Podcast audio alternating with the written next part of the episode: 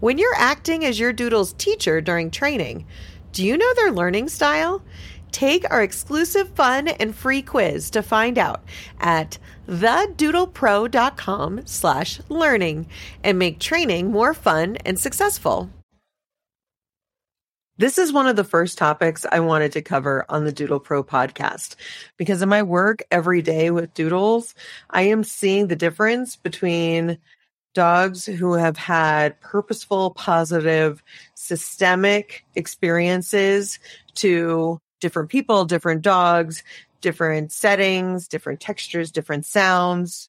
One of the best ways to do positive, purposeful socialization in the beginning is a class. It is really hard to identify appropriate other dogs for your puppy to play with and to be able to read yourself. Does your dog feel safe? Are other dogs bullying? Is your dog being the bully? What behaviors are being practiced? And when they're in this sponge space, what is happening? What are they taking away that will last sometimes a lifetime? Or you could be spending their lifetime trying to unravel and recondition them a lot of us have gotten our doodles and have heard from a neighbor, a breeder, or even a vet. Don't let them get exposed to other dogs or places until they've had all their shots. Whoa. That's really scary. This is our new puppy and our new family member. We have literally invested so much financially and of our heart into this dog. And to hear that by socializing them and bringing them around and letting them around other dogs might put their health at risk is really scary. But new guidance from the American Veterinary Society of Animal Behavior has been released. And they believe firmly that it should be the standard of care for puppies to receive early, frequent, and positive socialization. Your dog is more at risk of euthanasia from behavior problems than contracting a deadly disease before they're vaccinated. I am sorry to be a downer. It's really, really, really important. If we're not going to the worst case scenario of how it could be deadly for your dog, let's back up and think about if you could have confident, happy, flexible dog versus a dog that is scared, timid, hiding behind your leg, and possibly biting out of fear, which would you pick? When you bring home your new puppy, it is such a rich opportunity for them to get positive first interactions. This interview with our two guests from, from Denver's Paw School training program had so much rich guidance to share with us for doodle parents all over the world that I couldn't just put it in one episode. Their interview is going to be divided in two. The first episode today is going to discuss how do you identify a quality program facility trainer for you to work with your doodle. And what are the red flags that should tell you step away, find another? We're going to discuss why they take certain approaches with puppy socialization and what are the key ways that they keep your puppy safe so that you can feel at ease with your doodle's health and well-being while they're still getting vaccinated. Why playing for 50 minutes straight can actually be unhealthy for your puppy. We'll discuss these and much more in today's episode. Then in part two, we're going to address dogs of all ages. What sort of training do they continue needing? Why adolescents can be so difficult? And why do people say after they've really nailed some behaviors with their dog that it seems like they just suddenly forgot everything and what you should do about it? We're going to address dogs of all ages in episode two. Doodle breed dogs are easy to love, but can be challenging to parent.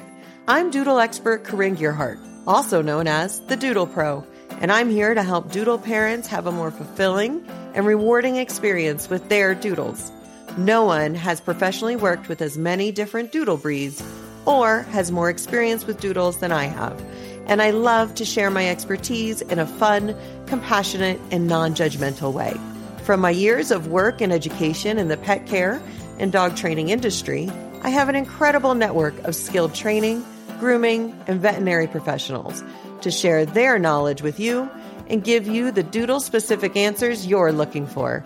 I hope you enjoy today's episode as I help you parent your doodle like a pro. Here in episode one, you're going to hear what you need to look for in a facility for your puppy, adolescent, or adult doodle when you're trying to do training and discuss in more detail puppy socialization classes and training classes. And then in part two, we're going to dive deeper into those adolescent and adult dog needs. This is going to be a great episode that can help parents of doodles of all ages. Let's get started. I am thrilled to welcome today Kathy, the owner of Denver's Paw School training facility, and their training manager, Colleen. We are going to be discussing how you find the right training facility, program, or trainer for your doodle. There are a lot of people that just refer to who their neighbor said they went to, or they see a happy adult dog and ask, What did you do? But there are better ways to find if this is a good fit for your puppy or your adult dog. I love Denver Paw School. It's where I send my clients and family members to take their dogs and where I've taken my own puppy Nestle. Even though I'm a trainer, it's really important that my dog got to know dogs of all sizes, shapes, styles, and not just doodles that I get to work with every day. If he sees a boxer on a walk, he's got to feel good about it. And I used Denver Paw School to do it and saw firsthand a quality program. So I wanted to bring them to you. So no matter where in the world you are, we could discuss how you too can identify a quality program and what the red flags are to run. I'm so excited for people outside of Denver to be able to find a facility like them as well. Kathy, can you tell us a little bit about Denver Paw School? We opened in 2012. Our business focuses entirely on dog training and our facility is very open and welcoming. It's more of a retail setting than a warehouse type setting. But our specialties, I like to think of them as three silos of specialties. We have puppy focused classes. We have obedience focused classes. Obviously there's some overlap. And then we also do agility and the agility that we offer is what I would term as recreational. So it's really for your average dog. It is not competitive, but really what we're offering is the training that an average dog owner would need for every stage of your life with your dog. Colleen, can you tell us a little bit about your background? Yeah, absolutely. I joined Denver Paw School, I believe in 2015. Prior to that, I had done some educational materials, video materials, particularly with horses instead of dogs, but I've always been around dogs as well.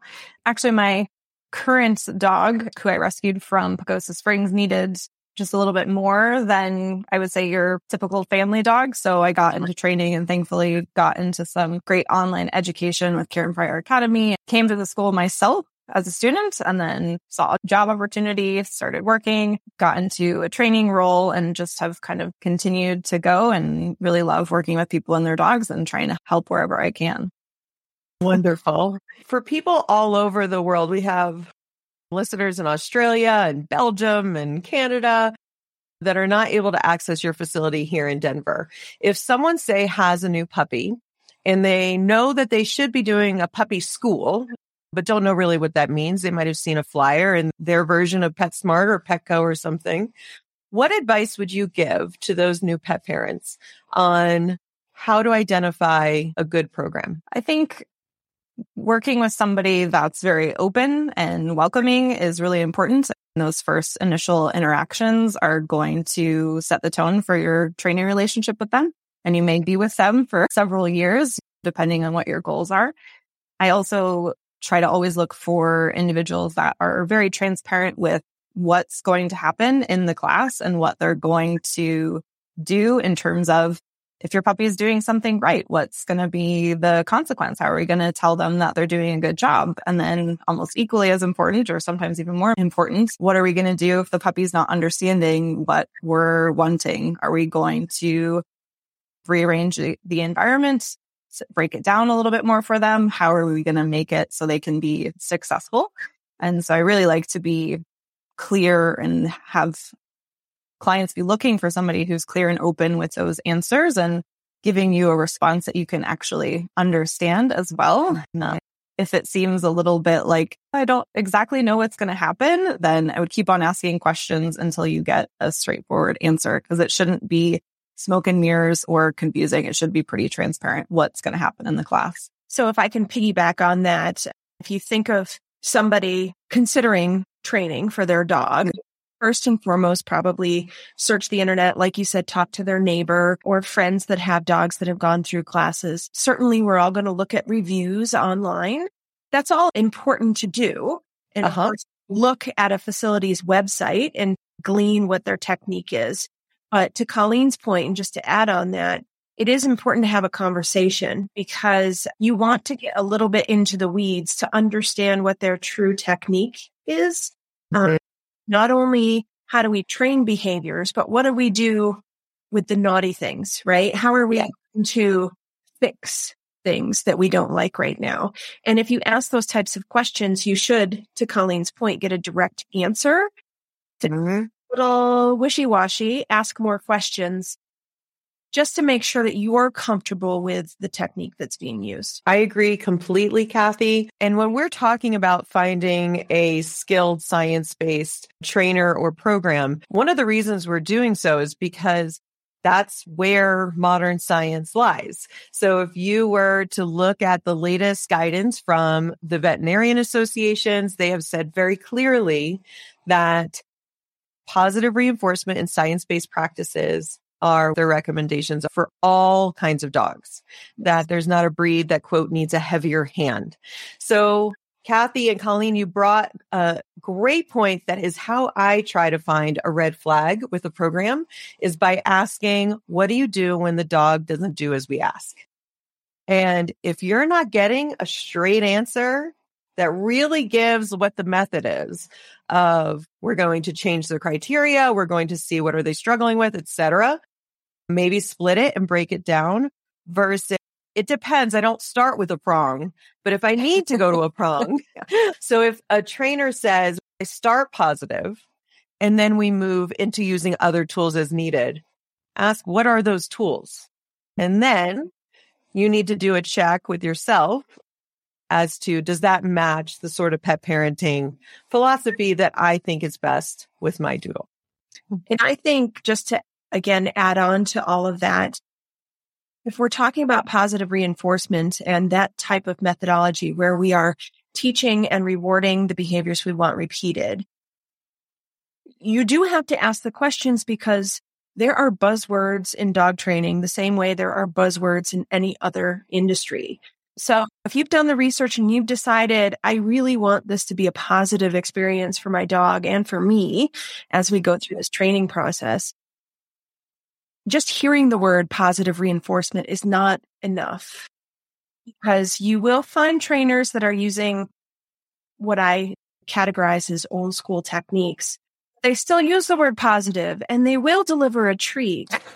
yeah. have to dig a little deeper. Just as an anecdote, I had an old friend reach out to me. They got a new puppy. They were sending it off to a board and train, which we don't do, but she wanted my advice. And she was like, I feel comfortable. She seems so sweet. Looks like she uses positive reinforcement. And I looked at her website and within about two minutes, I realized she used shock collar training. I don't want to bring anybody else down because anybody in dog training, I promise, regardless of technique, loves dogs and cares for what they're doing. Yeah. So I don't want to poo somebody. I just feel like we might want to make better choices in how we're going to hand off our puppy for a couple weeks. We want to know exactly what's going to happen.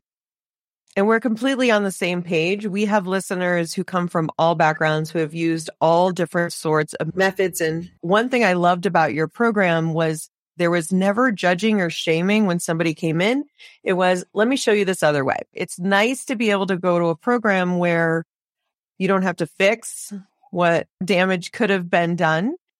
If you feel like you are going to a training class and your gut says, Oh, this doesn't feel right, or like they're saying that my emotion is why my dog is doing this or that I'm not being a strong enough leader or something. And this just doesn't feel right. My dog seems scared to go in. I know you made an investment, but you don't have to walk in that door ever again or other options.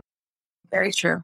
Yep. And that, that feeling that you are referencing, I think is really valid. I would say with most people that I've met with, whether it's just like an introductory consultation or in a class or a private session, they often will talk about different methods. They said that I could do this, but it just never sat well with me, but I thought it was okay. So trusting that person who is in that position of authority and really knowing what their background is and where their ethics and what they're going to bring to the table and where their knowledge base is super important. But that feeling has come up time and again. And I would definitely say trust that gut response. Totally. And some people worry I'm not being a good dog owner or good dog parent if I don't do the hard things. Mm. And I can say from my experience as a trainer and working with doodles that using positive reinforcement and science based methods isn't being permissive. You're not allowing or just turning the other way when there's behaviors that you don't find acceptable in your home or with your dog. It's just showing them what you want them to do instead of punishing only what you want them to stop. Yes. It takes a little bit more work. We are thoughtful of what the cause is or what the trigger is for behaviors, and we have to mm-hmm. through that. And it does take some planning, preparation, and repetition, right? Often, depending on who I'm speaking with, I will say we do not raise children the same way we did 50 years ago. We absolutely do not follow the same old school child rearing because we've grown so much as a culture. And the same holds true for dog training. Another key word is you are an advocate for your family member here. Yeah. So yes, going way back to that gut feeling, that's really important part of the puzzle. Yes, you are who knows your puppy and dog the most and who has the strongest connection with them. So I do trust your gut and your connection with them. I want to talk with you about puppies in particular. So a lot of doodles are brought home as puppies. Some are rescued, but not as much. So people are starting with their eight-ish week old puppy.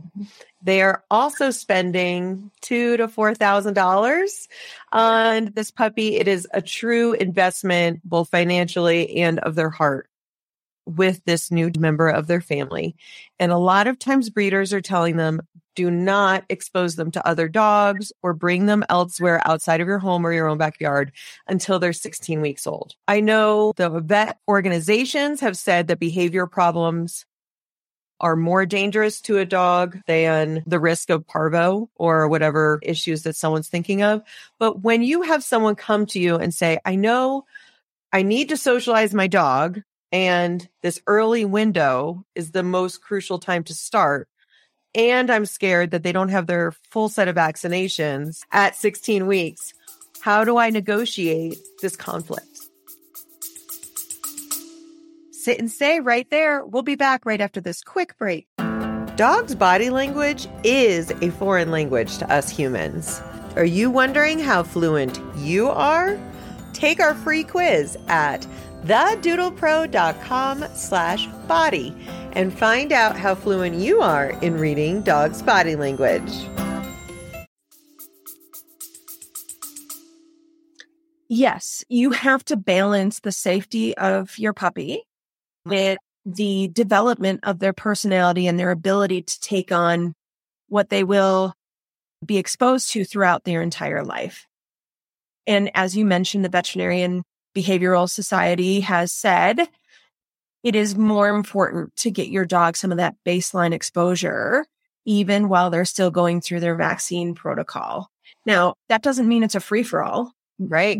Nobody worth their weight is going to recommend taking your little itty bitty puppy to a, a dog park, right? Or even just a, a big, well traveled park, right? You want to mm-hmm. be where they put their paws. Now, when you're thinking about a socialization class, you have to think about what that facility looks like, what kinds of safety protocols they have in place. Yes. Before you take your dog there, right? If you've decided it's worth exposing your puppy to other dogs and other people and the world, you have to find a facility that takes those safety precautions. And that means cleaning and making sure that they use the proper types of cleaning agents, similar to a veterinarian where you're walking yes. in, where a lot of other dogs are going. So you just ask those questions. When we're talking about the standards, the things I looked for and was impressed with you guys are the rigorous requirements of submitting the vaccination records. And if I forgot to send in my next one, I couldn't come to the next class until I had sent in that shot record, which made me feel at ease knowing that the other dogs were doing the same. And then we were all on schedule. And all of the puppy socialization classes were the first in the day. Hmm. So I knew that the sterilization and the sanitation had been done and we weren't following another pack of older dogs that had other things going on. Uh, so those were things that I identified. Kathy, is there another way if somebody doesn't know what the formula of the cleaning is? Is there another way that if somebody's evaluating a program or a facility that they could identify? So you want to look at the facility itself. Does it look like a clean place? Does it look like it's regularly clean in general, puppy or not? And then you want to ask the question before the puppies come in for their specific class, is it cleaned again? So you had mentioned the classes you attended were first thing in the morning and we do schedule it that way on purpose. But yeah. we also have midday puppy classes. And what that means is we stop teaching for an hour ahead of time and we clean again. Yeah. And then the third thing is what are the vaccination requirements for older dogs? And all of our dogs coming in, regardless of age, once they're past that puppy period, they have to be vaccinated. Now, we do the extra step of cleaning because you don't know what's getting tracked in. But at the same time, you know that the dogs that are coming to the facility, regardless of age, have been vaccinated. Yes. And that's different than going to Home Depot or Petco or the neighborhood park. It really is the next level of care. Colleen, can we talk about the training benefits of starting really early with your new puppy? Yeah, it's mainly where they're mentally at. They are definitely in that sponge period. So they're very, I guess, open to new experiences. And we're obviously trying to capitalize on positive experiences. And they're really developing reference points in terms of social context. Like, what do people outside my family mean? Is that a safe situation or for an unsafe situation? They're also developing reference points for other animals, whether that be a dog or a cat, or if you have chickens on your property, depending on where you're mm-hmm. at in Colorado. And how do they, and in that socialization window, you're trying to create the expectation that those things are safe situations or situations that they should be neutral to or enjoy being around. And then outside of that, you have to look at how much of the human world is pretty novel and not necessarily like dog friendly. Yeah, we have dog friendly stores and stuff like that. But in terms of what a dog is, all the sounds and the smells and the sensory overload can be quite a bit. So using that sponge period when they're primed to take all that information in and figure out how it relates to them is really important because this is an animal that you're going to be spending 10, 15, maybe even more years with. And you want to set them up for being really successful in any human environment that you would take them to, which I think that also puts a heavier weight on socialization because now we're taking our dogs more and more places.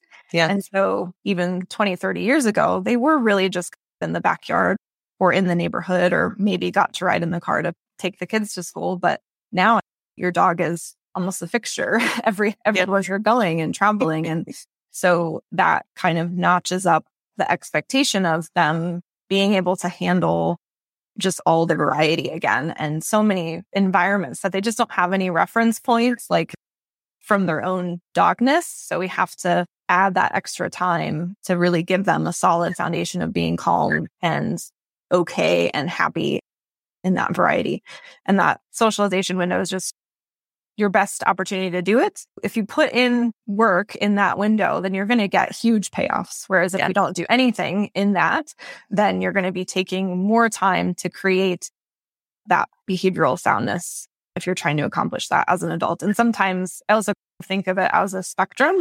They come to you with a certain breadth of sociability and reactivity or neutrality, and your socialization window is just trying to, and hopefully your socialization efforts are just trying to mm-hmm. get that to the ultimate potential. Um, yes. And that's always going to be the easiest time space to do it in. Mm-hmm. And genetics do matter. You're talking about how they're coming to you.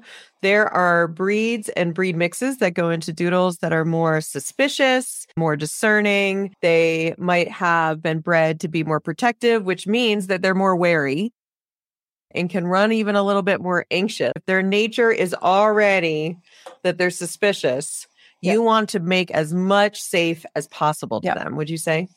Absolutely. And I want to make a note that if we potentially have those tendencies from what you know about the breed, it's not that you always need to do more. It's that you need to say, okay, this is a potential like starting point. And if I need him to be here, then I have to put in that amount of work, but the quality exposures are definitely going to be more important than just getting the volume of exposures. Yeah. So knowing enough about body language wise when your puppy is comfortable or when they're feeling anxious or when they're feeling overwhelmed is super important as you're taking them into those situations because you can meet 100 people but your dog may be hiding behind your legs the entire time and that's probably not going to socialize them to the thing that you actually want that may actually set a precedent that people are scary and don't respect any type of boundaries. And I need to now step up and speak up because my human didn't handle the situation. So knowing your puppy and knowing what they're coming to you with is key. And also knowing that it's not just about turning on the fire hose and more is not better in this scenario. I think that's brilliant. Something that you can identify in a good program that I remember seeing you guys do is by creating the space and adding partitions and not just, as you said, throwing on the fire hose or just throwing them in the deep end and saying, go play. Uh, they'll figure it out. So when you hear of somebody being told, let them figure it out, what are your thoughts on that? Especially if you're trying to take that small window where they're so susceptible to good and bad not like, oh, I'm only absorbing the positive experiences and all the negative ones are going to go away.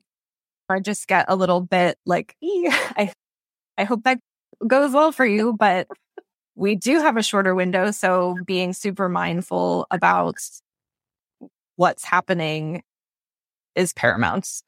And not that any single bad experience is going to completely set them up to have a horrible life with you you're just trying to be as cognizant as you possibly can and not and always stack the deck in your favor. So just letting them work it out is not stacking the deck in your favor and could yield a roll of the dice in terms of what you get socialization wise. Yeah. And that phrase, let them figure it out. I would throw that in the category of a little bit of old school. And remember how I was saying the methodologies that we use nowadays do take more work and you have to think about what you ultimately want to accomplish. So if you're seeing a situation where the response is let them work it out, chances are it's probably not a good situation. Mm-hmm. Well, the idea is let's take a break. let's assess what's happening here and let's come up with a different uh, plan of attack to tackle or overcome this burden. Leaving a little munchkin with an older dog that's so irritated. Yes. They're not going to teach the little munchkin like the rules of the road. Let's do right by both of them and come at this from a different angle. Yeah. And Kathy, that's an excellent point that you raise of doing right by both of them. So when people introduce a new puppy into their family and they have an older dog or they've got a good friend that has an adult dog and they're like, oh, great, that'll check my box on socialization. Let's go over and have them play together. The play styles and the tolerance between a puppy and an older dog. Would one of you mind d- kind of sharing more to our listeners about that? Which your adult dog, it, it definitely depends on where they're at. So I would say probably like a two to five year old is most likely still going to be fairly playful and happy uh-huh. to hang out with your puppy within reason for actually both dogs. You don't want them playing just all the time because then you can set almost like too much of a hyper arousal standard where they can't even calm down or be just hanging out next to each other. You always want to give that older dog space to leave because those puppies' teeth are extremely sharp, as anybody who has a puppy and tries to play with their own puppy knows. Yes. But the older dogs, like who I would label more senior, I think mm-hmm. those are, I would tend to really manage the interactions between between a teenage puppy, like so five months, six months, seven months, eight months, and a senior dog, because the teenager really struggles with social boundaries, and the older senior dog may have arthritis or physical like pain issues where a jump on the back of the teenage dog is really going to elicit potentially an overcorrection from the senior dog just because they're more ouchy. But those senior dogs can be great in terms of giving any age puppy a dog model and a dog relationship that isn't always playtime, which is, I think, another missed part of socialization is you're trying to get them used to what the expectations would be in real life. And even as a child, yeah, you have your playgrounds and your recess time and your sports and your physical exercise, but there's a lot of time where you're sitting with the adults at the adult table and you're not playing on your phone or your Game Boy or whatever electronic is popular right now. I don't yes. have children. But you say it's at restaurants, I can tell. I, I at restaurants.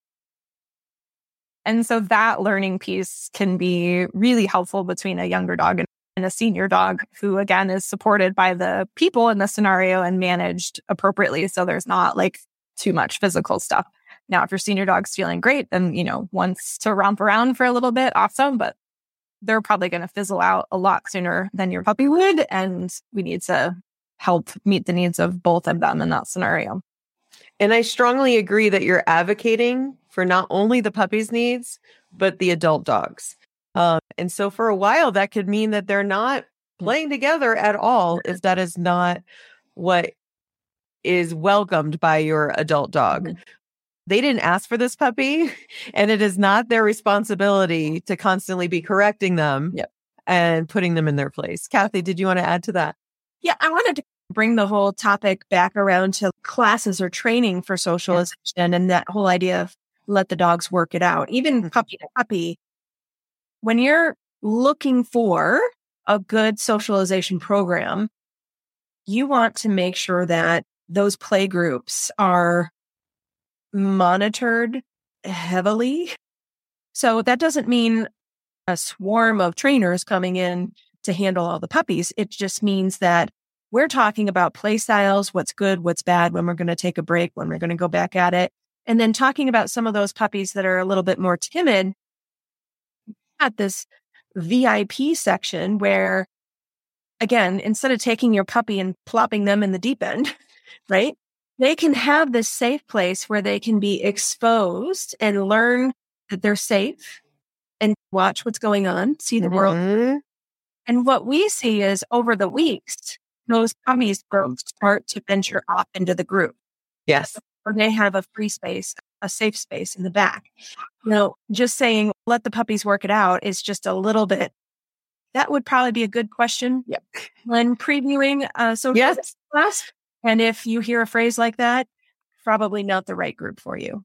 If there's a big brown dog that has pinned your puppy and that's their first experience with big brown dogs, that can be a lifetime generalization from there on if it's been a mm-hmm. big experience. So just like Colleen says, they're not just a sponge soaking up those positive, wonderful, happy moments and letting the harder times roll off their back. I loved watching your skilled trainers really watch carefully the body language and they had like X pen set up and there would be different zones for the higher energy, more rambunctious, kind of really matching the play as opposed to putting like the JV kids on the varsity team. And one of them being really overwhelmed and never wanting to play that sport again. And then giving those VIP sections of on the other side of the X Pen where the puppy that is more tentative is rewarded for just looking at it, is rewarded for showing interest, but also it's just fine if they want to retreat and get their space and just watch and feel safe. And I loved that. You guys also kept arousal at a good level. So if it's an hour class and the dogs are playing an hour straight. Yeah, that's sometimes a request, but just not going to pan out very well just because they're going to usually that body language that we see, the social skills start to get like coarser and coarser the longer they go without any breaks. And again, depending on where they're at, the older play group, the kinder pup two, which is four months to seven months, they don't know how to regulate themselves Yeah. Right. They don't know that this is becoming too much. They're just having fun on all those adrenaline and feel good chemicals coursing through their body. So yeah, segmenting quite often. And that also teaches that when you interrupt them in the middle of something fun, they're going to get something good and then they're going to go right back to play. So you showing up is not the end of all type of fun, which can be super helpful in actually maintaining like a safety recall and stuff like that. Yes. But, and then once you finally do need to take the break, let them simmer down. We often try to pull out snuffle mats or do food scatters or things that actually like help them regulate and soothe themselves and calm down. So that can be another like functional thing that you can use at home.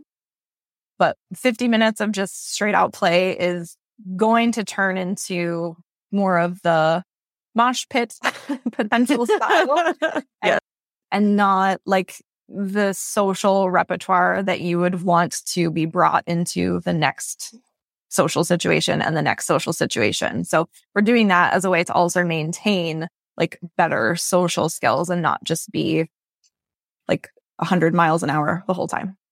And if I may, a little bit of a segue there. Yeah. Uh, your listeners are all over. And when you're interviewing or researching different socialization programs, it is more than just play. Um, so we've talked about this, right?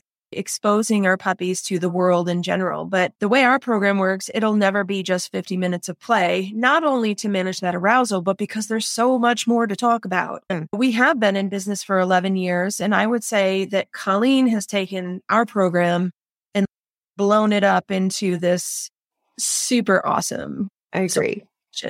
So maybe Colleen, sorry. that's just because of everybody, the amount of people that have good information out there now. I wouldn't the IAABC and Pet Professional yeah. Guild and yeah. KPA and ADPT and all the acronyms that I can blunder through have such good information and so many trainers sharing things. I would say maybe for your listeners, it would be good for Colleen to talk about some of those other types of socializing that we expose our clients to in that socializing class, right? Yeah. So it's not just play, but there are different pieces of content that we want to teach our dog owners about so that they can go off and continue the process with their dogs in a knowledgeable way. Yeah, we have segments that focus on trying to build confidence around sounds all year round, whether they're a couple months away from the 4th of July or thunderstorms or not, we know that's going to be a situation or an event that they need to be used to. And sound sensitivity can be very challenging to live with. So whenever you can stack the deck in your favor again and buffer against any of those sensitivities, that's super important.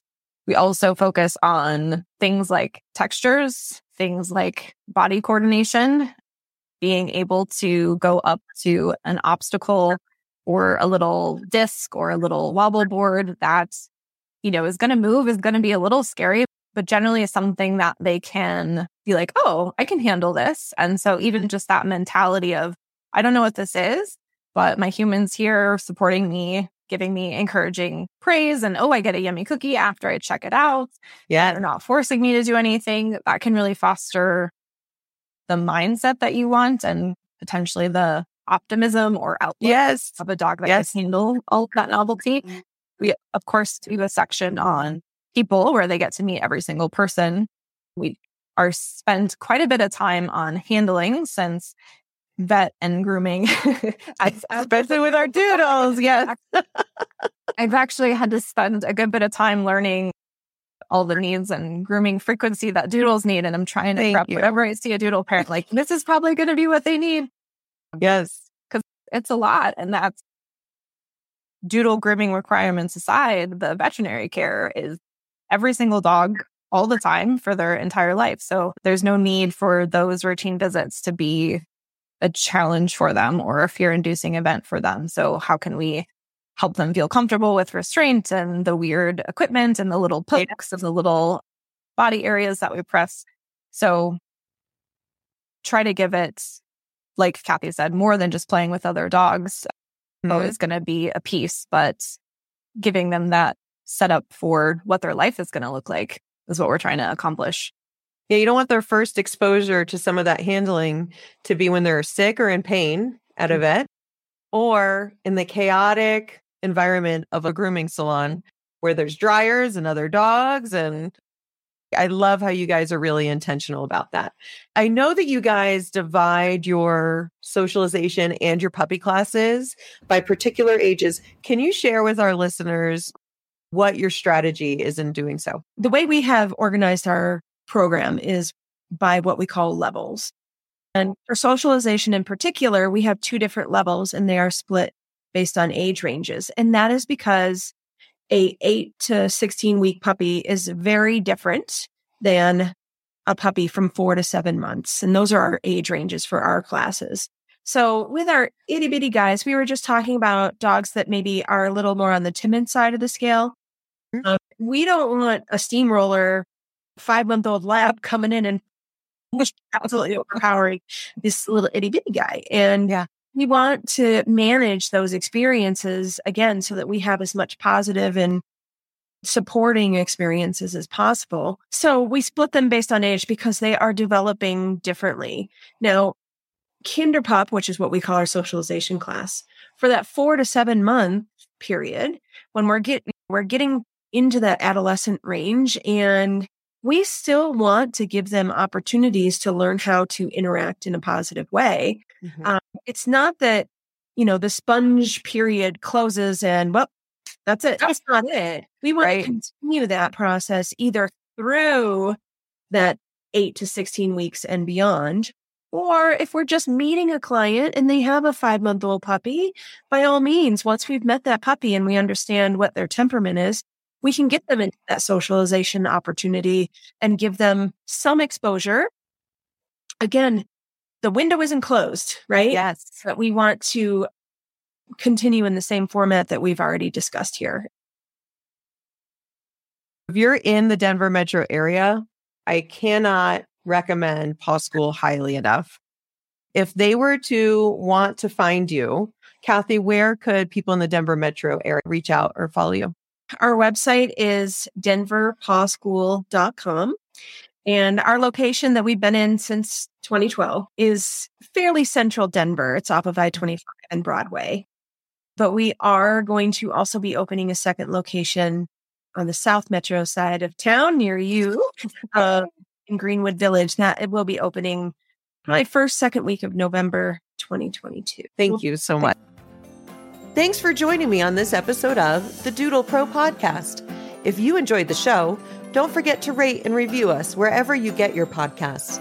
And I invite you to follow me on Instagram at the Doodle Pro for behind the scenes peeks at all of the adorable doodles I work with daily.